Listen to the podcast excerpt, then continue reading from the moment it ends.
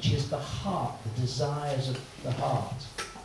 And uh, of course the scriptures do uh, tell us that, that the heart is deep and complex. Proverbs twenty, verse five, says, the purposes of a man's heart are deep waters, but a man of understanding draws them out. So the hidden currents of the heart, the deep waters that aren't immediately discernible. And it's in wisdom and the wisdom of self-reflection that these deeper currents begin to be discerned and drawn out. Or Jeremiah seventeen, verse nine. Sorry, let me just... Uh... Do you know what happens here? I find that as I'm giving a lecture, as inevitable you do, because because you're looking at me, no matter how long you've been doing it, your your, your G S R, your, your your sweating just goes up marginally. Well, you know, if you're in this in my situation, not yours, unless I say, no, I want to ask you something, then you're sweating out. Um, and so what that means is the computer stops responding. Because it, it relies on, so I always have this problem at this point. My text is going down there, and I can't get it up. Anyway, Jeremiah seventeen, verse nine, it says, the heart is deceitful above all things, and humanly speaking, beyond cure. Who can understand it? There are elements of the heart, you see, that are subconscious and irrational. Who can understand it? Makes it hard to understand. Oh, thanks. Thank you very much. Actually, I haven't thought of this solution. Let's, let's see if it works. No, sadly. It's something to do, it's, it's too subtle, the, the, uh, the thing. So, um, and so we, we've got this picture. Now, let me illustrate how this, how this works. I know something. I won't tell you who it is, but I know something. If, if I put this picture up, she has a visceral response. She can't bear this man, you know, the Prime Minister of, of, of England. She's a strong Labour supporter, has been all her life. Um, and if I tease this person, who I like very much, but if I tease this person and say, you know, David Cameron, he makes some, you know, quite a good point there. You can almost see her visceral. She, I don't care what, what he said. I can't bear the man. I don't want to know, you see. And what, what she, her, her response to this picture is so fast, it precedes the time she has to think. It's a, it's a visceral response. As indeed, if you think about it, so many of our reactions to the world are. Uh, it, when, when the email comes and, and tells you you're rejected, you didn't get that response. You don't, you don't reflect on that. You viscerally respond, that deep sense of rejection. Um, and, and there are a number of psychological experiments now which confirm what we're reading in Scripture about the, the hidden currents of the human heart. And, uh, of course, Paul in Romans seven says, a part of me wants to do that, but I discern another law at work within me, another force which pulls in a different direction, the elephant. And, and there are a number of uh, psychological experiments. Most, I, I think most interestingly, the, the work of Todorov, and this is about twelve years, fifteen years old now. Um, but, but what they find is that people form impressions of other people very, very quickly based on appearance. And that even given up more time to consider what they're looking at, the picture they're looking at, people really change their impressions. Those first impressions tend to stick, you see. And, and they've unpicked this in, in a series of quite interesting experiments. They've developed this further to show that we tend to make quite important judgments Uh, on the basis of appearance, like who we're going to vote for. And uh, one experiment that Todorov did was, was they showed people various election rivals from previous years that they would know, because inevitably, who, who were their subjects? Students, you see. So they, they, they, showed, they showed people pictures from the past. And they said, which of these do you think won the election. They don't know anything about the election, they've never seen these people, but they are real people. Okay. And which of these do you think won the election? Interestingly, if you think it was this person, put your hand up. Okay, and if you think it was this person, put your hand up. Okay, I think this person sort of gets it a bit, but that, that, that's the nature of this. These are small differences, but they are significant differences. What, what he finds is that, that people tend to form a reaction as to who won the election quite quickly.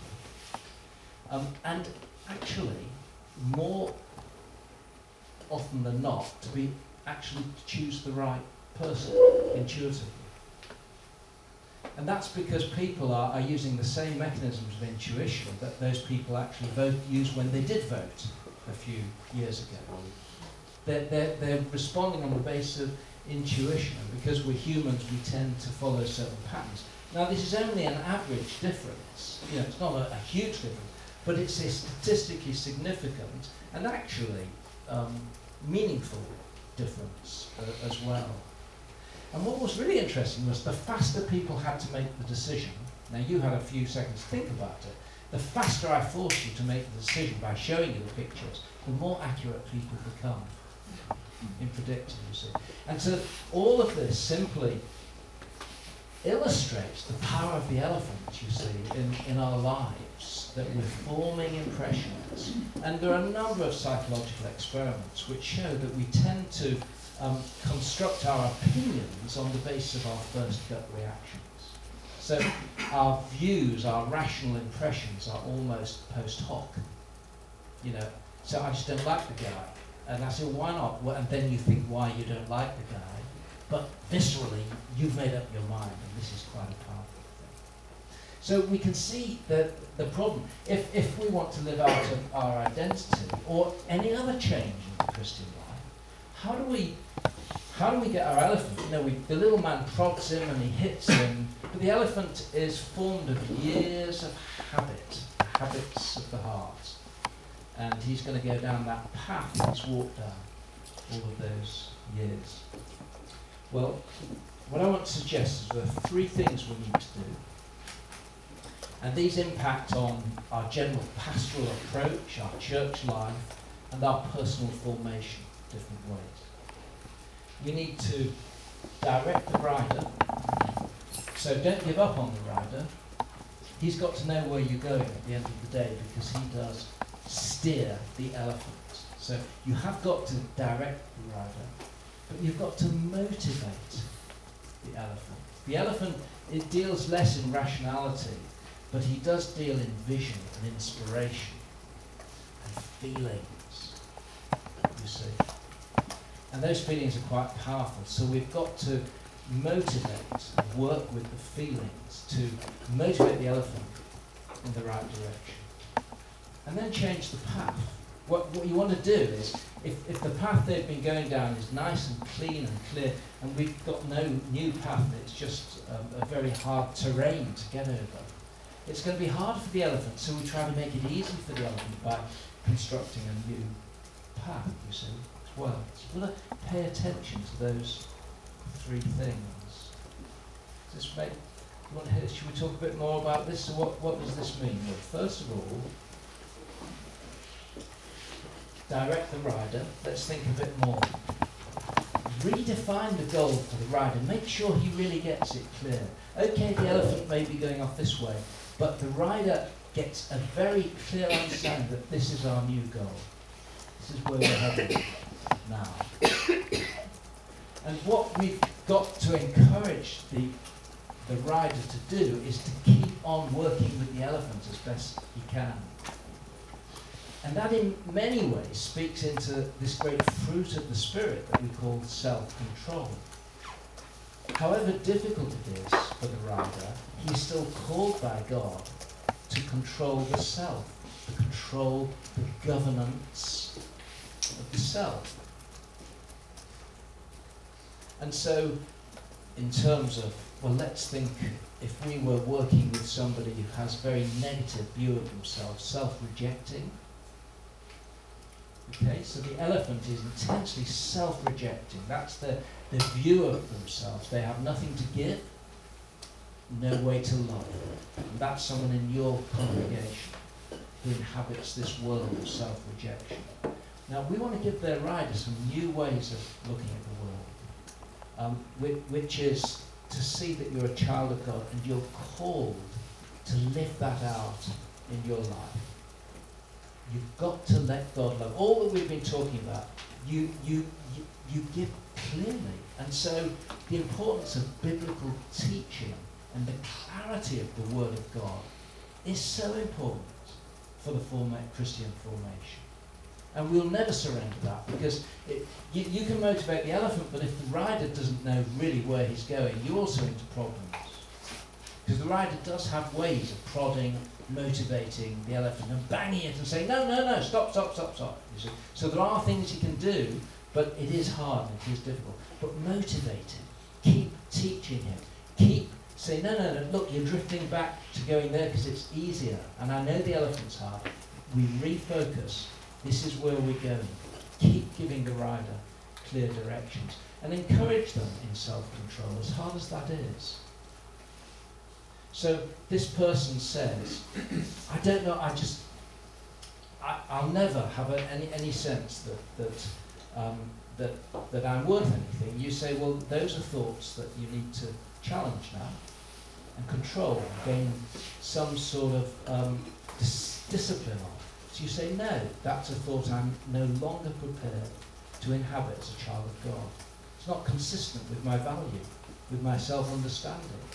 So I choose to reject that thought. And this is the basis of, in secular world, cognitive therapy. You simply learn to challenge irrational, unwanted thoughts. And so in self-control, we, we challenge thoughts. And so someone says, well, I can't stop thinking that this is the way I am.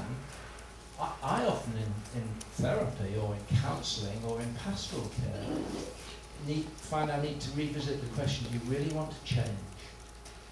It's one of the most important questions you can ask pastorally. Do you want to change? Do you really want to change? People are often slightly um, disoriented by that question. They say, of course I want to change, that's why I'm coming to see you. I say, no, no. It, it's not as easy as that, because you've been walking this road for a long time, uh, and change is risky, it's uncertain, and sometimes living with the bad stuff is safer than venturing into the new stuff. So I, I want to ask you, do you want to change? Um, there's somebody I know, and, and it's now become a joke, um, but, but I was involved in some mentoring with him, and the, as a pastor. And the problem he always presented was how busy he was, you see. Um, and and what, what I've tried to work with him is to see that his busyness is a symptom of a deeper heart problem. He's searching for something, he wants something. But basically he doesn't really want to change, and I picked that up fairly quickly. So I, I, I said to him, I brought him this point, I said, do you want to change? And God bless him, he was honest enough to say, no. So I said, fine, let's not waste my time, let's not waste your time, you carry on being busy, and let's talk about something else. And so every time now he comes, I say, how are things? And it's kind of a joke, he says, well, I'm so busy, and I say, do you want to change? He says, no, so we move on to the next. But so many pastors, or people who get alongside pastors, waste time. I used to waste time on this, you see. And someone said, I'm so busy. And I said, well, are you taking your day off? And then we have what I call our day offism for a while, whereby the person looks suitably chastened and says no. And I say, you must take your day off. You know? So they say, I will take my day off. And they go away. Next week they come back. I say, did you take your day off? And they say, well, you know, I, not, not really. And then I look very stern. And then they look slightly guilty, and then they say, and I will take my day off. And then we do dancing. You know, I used to do this. Now I, I said, do you want to change? Because if, if you want to change, we commit to change. And committing to change means we do it now. We get down on our knees and we make this moment, the moment that we keep referring back to from now on, the day we decided to change. The little man on the top's got to have his clear direction. And we keep bringing him back to that moment choice. Because that's what I encourage him, to keep going, to keep controlling. Yes, I, I found I, I was struggling with those old feelings again, but I'm just making a bit of progress at saying no to them. I'm saying I'm a child of God, I'm going to inhabit that identity. It's taking a while for the elephant to get the message, but this is what I know to be true. And so I find myself in a conversation feeling insecure and that I have nothing to give here. I'm going to speak up. I'm just going to take the risk. I'm, I'm going to exercise some self-control. Instead of not saying something, I'm going to say, say it, contribute. You're a child of God. Every one of us has a calling to carry out his work. So, direct the writer, have a clear goal, and help him, encourage him in the great fruit of the Spirit of self-control. But then we've got to motivate the elephant. How do we motivate the elephant? You've got to inspire the elephant. The elephant... Um, he doesn't do lots of detailed facts and words, but he loves images. Not a great sight, but he can see something that, that really captures his imagination over there in the new direction. And you see, what the world does is it says to the elephant, you've got to feel good about yourself. What we need to be doing is inspiring people to see what they're really called to, which is to feel good about and to serve the glory of God and the kingdom of God. And so preaching must never be a dry rehearsal of facts. The heart needs to be moved with the glory of God. And so there's a legitimate role in our outworking of the Word of God for emotion, good emotion that reflects the truth, that doesn't run ahead of the truth, or supplant the truth, or replace it, but reflects the truth. And that's why in Colossians, I think, verse three, chapter three, verse sixteen, he says, let the word of God dwell in you richly. That word, you see, the word richly has a depth, doesn't it? Thickness to it. Let it dwell in you richly, as you teach and admon- admonish one another in the word of God, with the rider his clear directions, and as you sing psalms and songs to, to one another.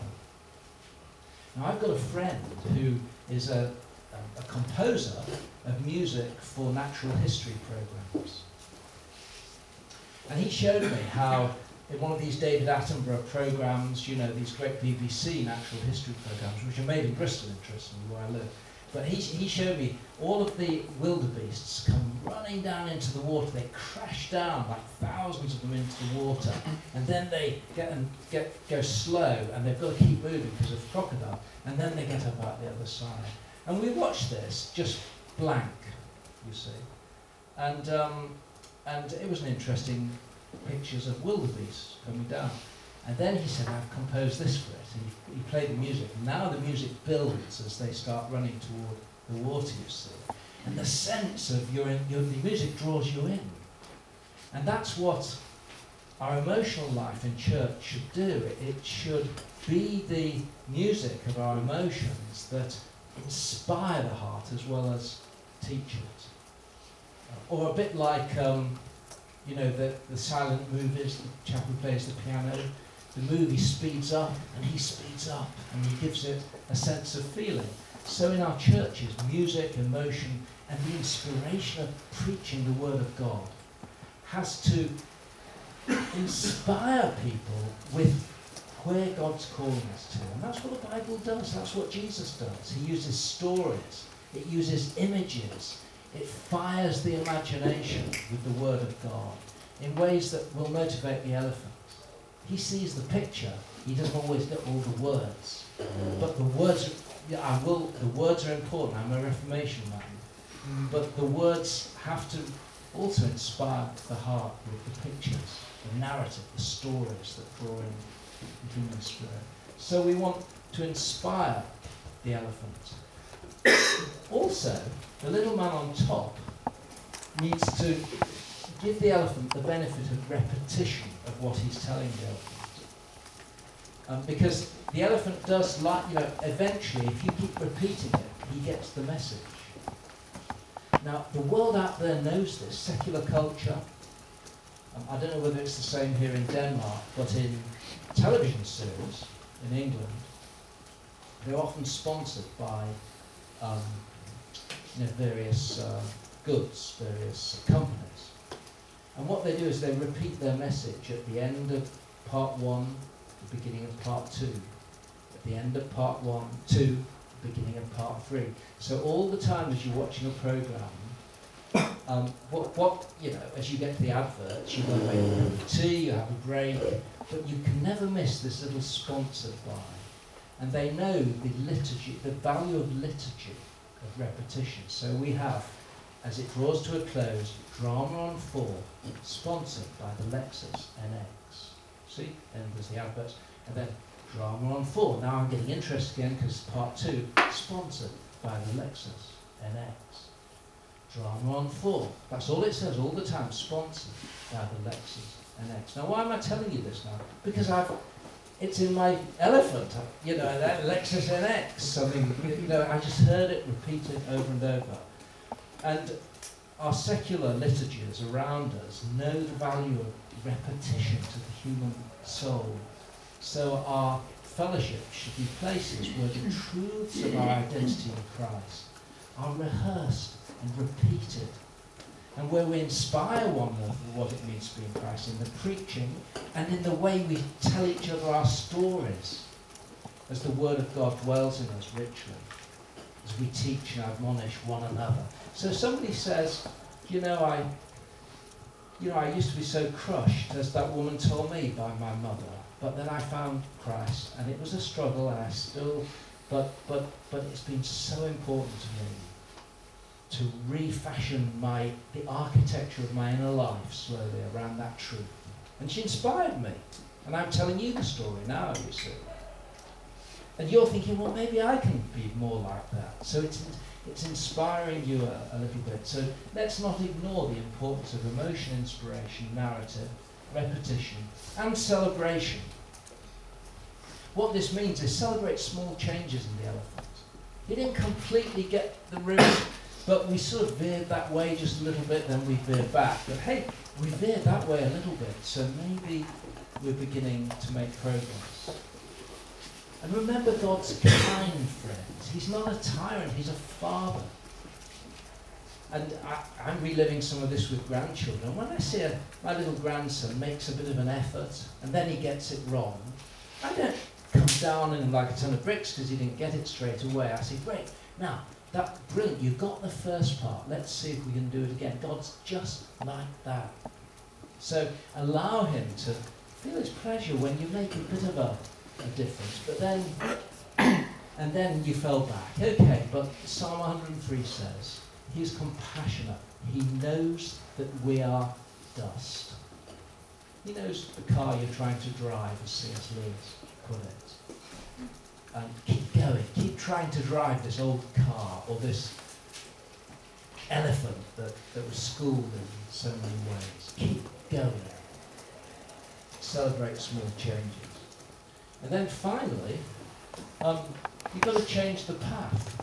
If, if, you, if you keep the road just ahead of the elephant, he's going to walk down it. You've got to set up a new path, make it easier for him to go this way.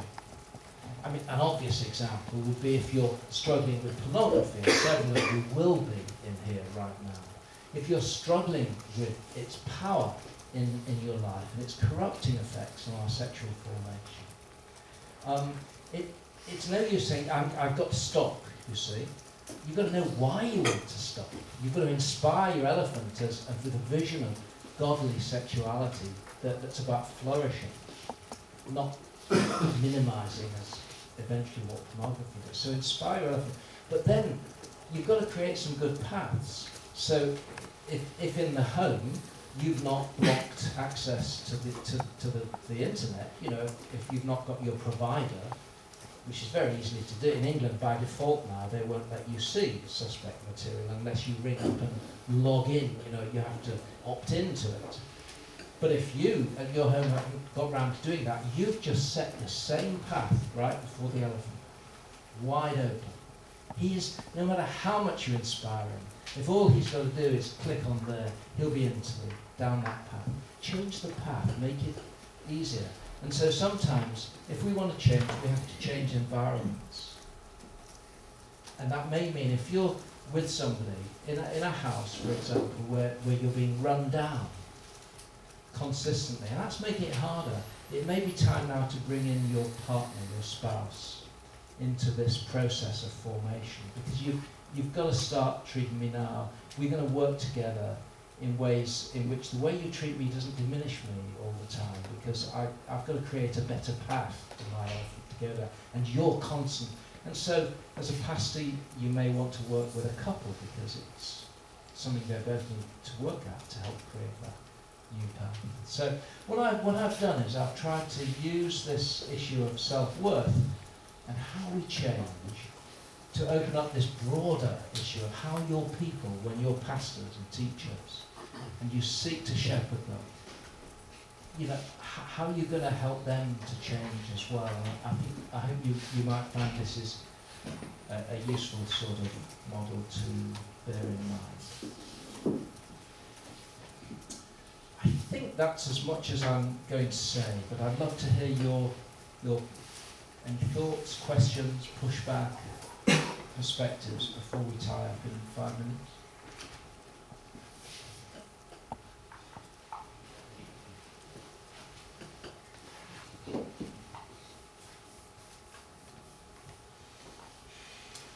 Ah, yes. Would you say that in, in terms of speaking of the picture of the, ele- of the elephant, that you, you should like lock the old path, or like put a gate uh, in front of the path and then choose another path? Yeah, well uh, that's what, yeah, yeah, it's using the pornography illustration, by switching off access and maybe going on to the accountability, you, you know, there are various accountability sites that you can get that send an email to a friend.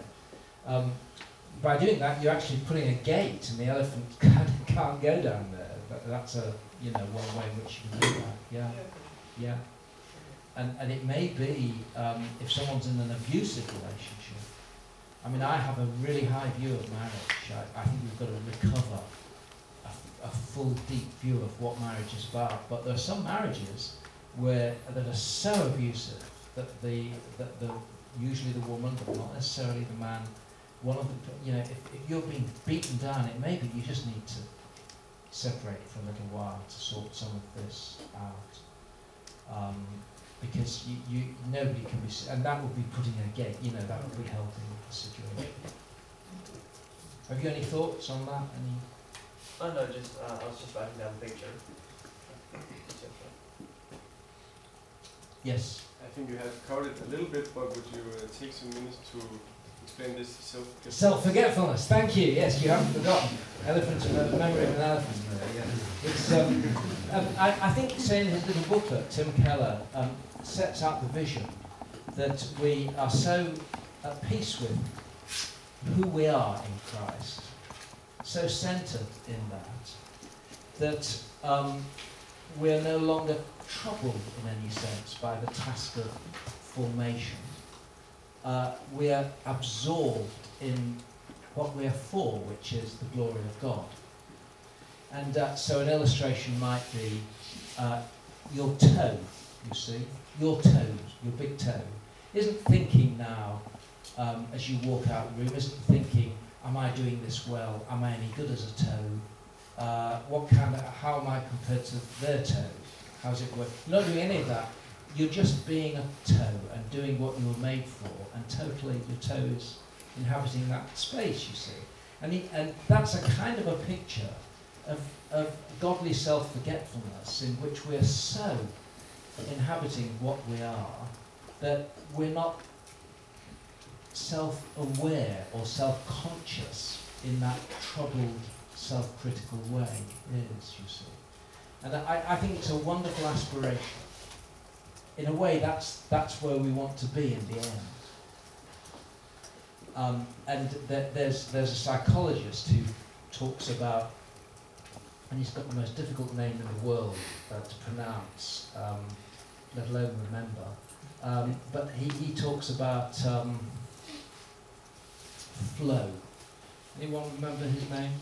Csikszentmihalyi. There you go. It's that one, that person. Yeah, Csikszentmihalyi. Yes, he's a Hungarian, um, and uh, he talks about flow. And flow is a very interesting notion. It's a frame of mind in which we're so at one with the task that we are totally unself-aware anymore. We are almost merged into the task, you see. And it's most easily demonstrable flow in computer games where people get so involved they're no longer, they're almost disembodied, you know, flow. And, and he presents flow as being the ultimate um, aim in terms of human flourishing in the world, in which we're unself-conscious and nested, embedded in our calling and, and an area, uh, and, and what we're doing. It, it, it, in a way, all of us have a sense of um, that, that we have something to give in life, a strength. Flow happens when your inner sense of, of what your strength is coincides with an opportunity to express it, where the fit's almost perfect. You know, you don't have to try too hard, it just fits with your strength, and your strength flows into the opportunity in such a, a hand-in-glove way that it, the experiences flow. And some of you may just occasionally get it. I, just occasionally, if you're writing, you suddenly feel you're in your skin. You're here for what you're meant to do. What you're producing is, It's, you're in a flow zone. Or if you're a sportsman and you get that kick and you knew it was going to be perfect and somehow you flowed into it, you see. And so this notion of self-forgetfulness has its psychological mirror in this notion of flow. My problem with it is this. That's the goal, it's the end. It's not the start of our journey. Because our journey of formation has to begin with self-awareness. You can't form, you can't renovate, you can't change what you don't understand, what you're not aware of, you see. And so I see some very angular people very often who haven't got time for all this nonsense of, you know, self-stuff. One look at me, nine looks at Christ, and often of a slightly military bearing, you see. And I can see what they mean. They say, we don't get obsessed with ourselves. But, but, You, you cannot inhabit this place of formation of the self, renovation of the self, becoming Christ-like, unless you understand the self somewhat. And so whilst the goal of self-forgetfulness is the great goal, I think, the journey there involves self-awareness and self-control. You can't control what you're not aware of. You might be the kind of person who talks. One of the problems that very many pastors develop, certainly in England, is they talk too much. Always talking, never listening. And they often become bishops or senior pastors.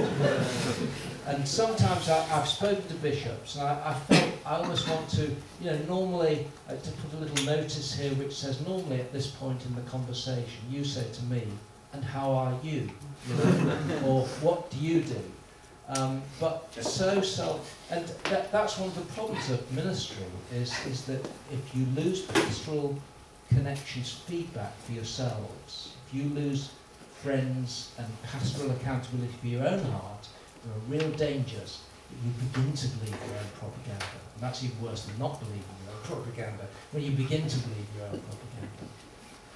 And do you know Mark Driscoll, the head of Mark Driscoll?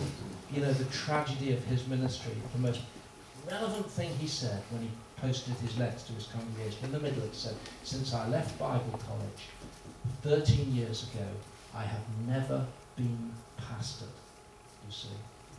And what that means is that he doesn't have the tools in which he can maintain self-awareness.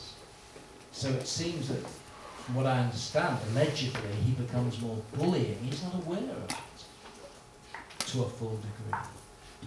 Um, and so you can see how dangerous it is for somebody, say, with those kind of issues, to say, you know, one look at self, nine looks at Christ, and carry on, and they never understand the self who is who they're called to control and govern.